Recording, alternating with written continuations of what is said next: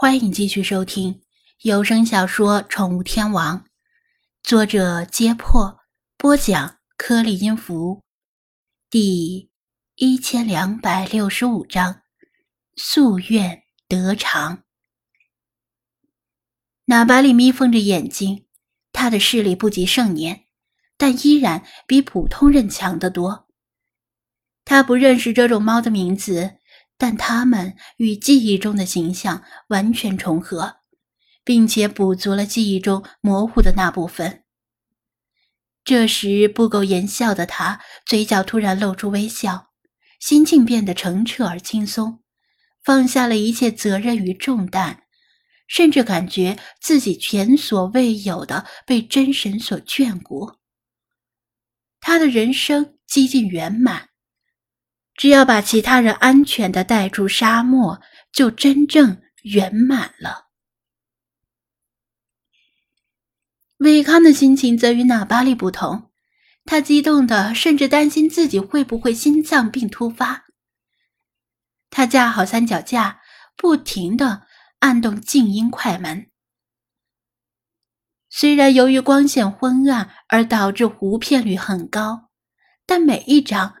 都是无比珍贵的素材。这是原始埃及猫吗？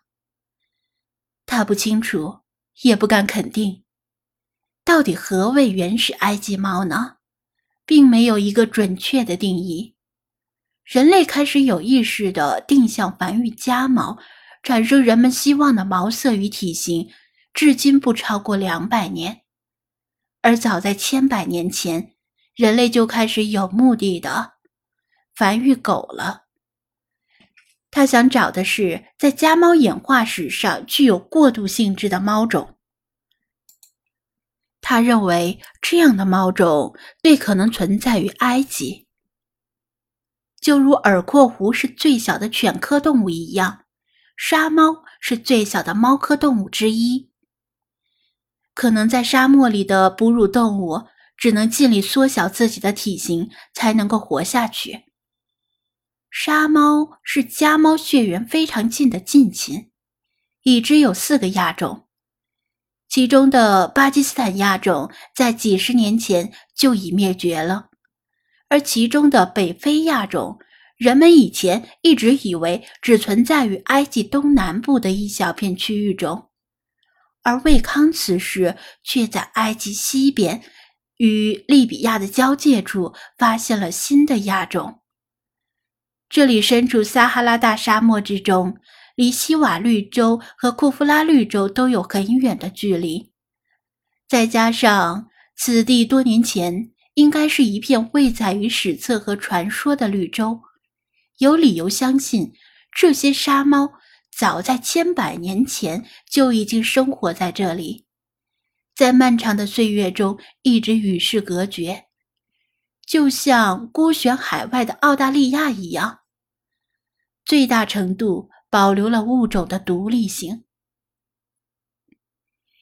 说这些沙猫是活化石，可能有些夸张，但它们确实是相当原始的物种。跟其他种类的沙猫相似的是，它们的耳朵很大，比寻常家猫要大。外形上没有耳廓狐的耳朵大的那么夸张，但内部构造已经与寻常家猫产生了区别，听力极为发达。它们脸既不是尖的，也不是圆润的，毛发令它们的下巴看上去像是碗的纵截面，近似于倒梯形，身上分布着很浅的鲸鱼纹。浅到几乎在夜色中很难辨认的程度，只有两只前肢上各有较为显眼的两圈黑环。魏康的动作虽然很轻，但架设三脚架和安装相机难免会发出声音。他认为这几只听觉灵敏的沙猫已经听到了他们的存在，但不知为何却没有选择逃跑。是了。肯定是因为菲娜的存在。魏康既欣慰又担心的看着菲娜。幸亏这次来埃及带上了他，否则肯定是空手而归。同时，他也期盼菲娜不要与沙猫产生肢体接触，否则可能会感染病菌。因为这些沙猫长期生活在这里，体内已经产生抗体，而菲娜却没有。他并不知道，菲娜以前也生活在这里。安置红外相机的位置有很多低矮的枯枝、枯树残枝。这些沙猫对攀爬没什么兴趣，即使在嬉闹中窜到树上，也只是抱着树干不动，随即松开爪子跳下来。它们似乎不会爬树，至少不擅长爬树。相反的，魏康发现，它们并不是在单纯的嬉闹。而是一边打闹一边刨沙子，偶尔从沙子里翻出某种小动物吃下去，甚至为了找食物而刨出一个浅洞钻进去，然后又满头沙子的钻出来，嘴里叼着一只扭动的沙丘壁虎，随便嚼几下就咽下去。不擅长爬树，却擅长挖沙子的猫。为了隔绝行走在沙子上的高温，它们爪子肉垫上生有厚厚的毛，利爪不像其他猫一样能够缩回去，时刻露出在外面，可能就是为了挖沙子。理论上，沙猫分布广泛，横跨亚非大陆，但实际上，人们已经几年没有在野外见到活着的沙猫了。对这种罕见的动物的种群数量几乎一无所知，更没有科学家专门研究过沙猫，对它们的群体行为和习性的相关研究基本为零。并非是科学家们不努力，而是真的找不到野生沙猫，连沙猫的照片都是反复使用几张多年前拍摄到的老照片。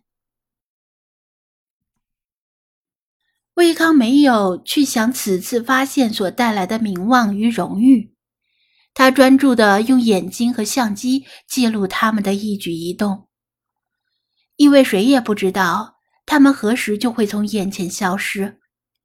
他只有一个小小的遗憾：如果刚才把学生们都叫醒就好了，让他们也亲眼看看这些罕见的生物。他没有想过捕捉它们。并把它们带回国，因为沙猫会钻沙子的习性，令它们的呼吸系统构造有别于普通家猫。它们适应不了沙漠之外的空气，轻微的感冒就能要了它们的命。他们就应该生活在这里，不受其他人的打扰，生存下去。因此。他在相机的设置中关闭了照片的 GPS 信息，否则纷至沓来的捕猎捕者、捕猎者和走私者，在短时间内就会令这个数量未知的亚种灭绝。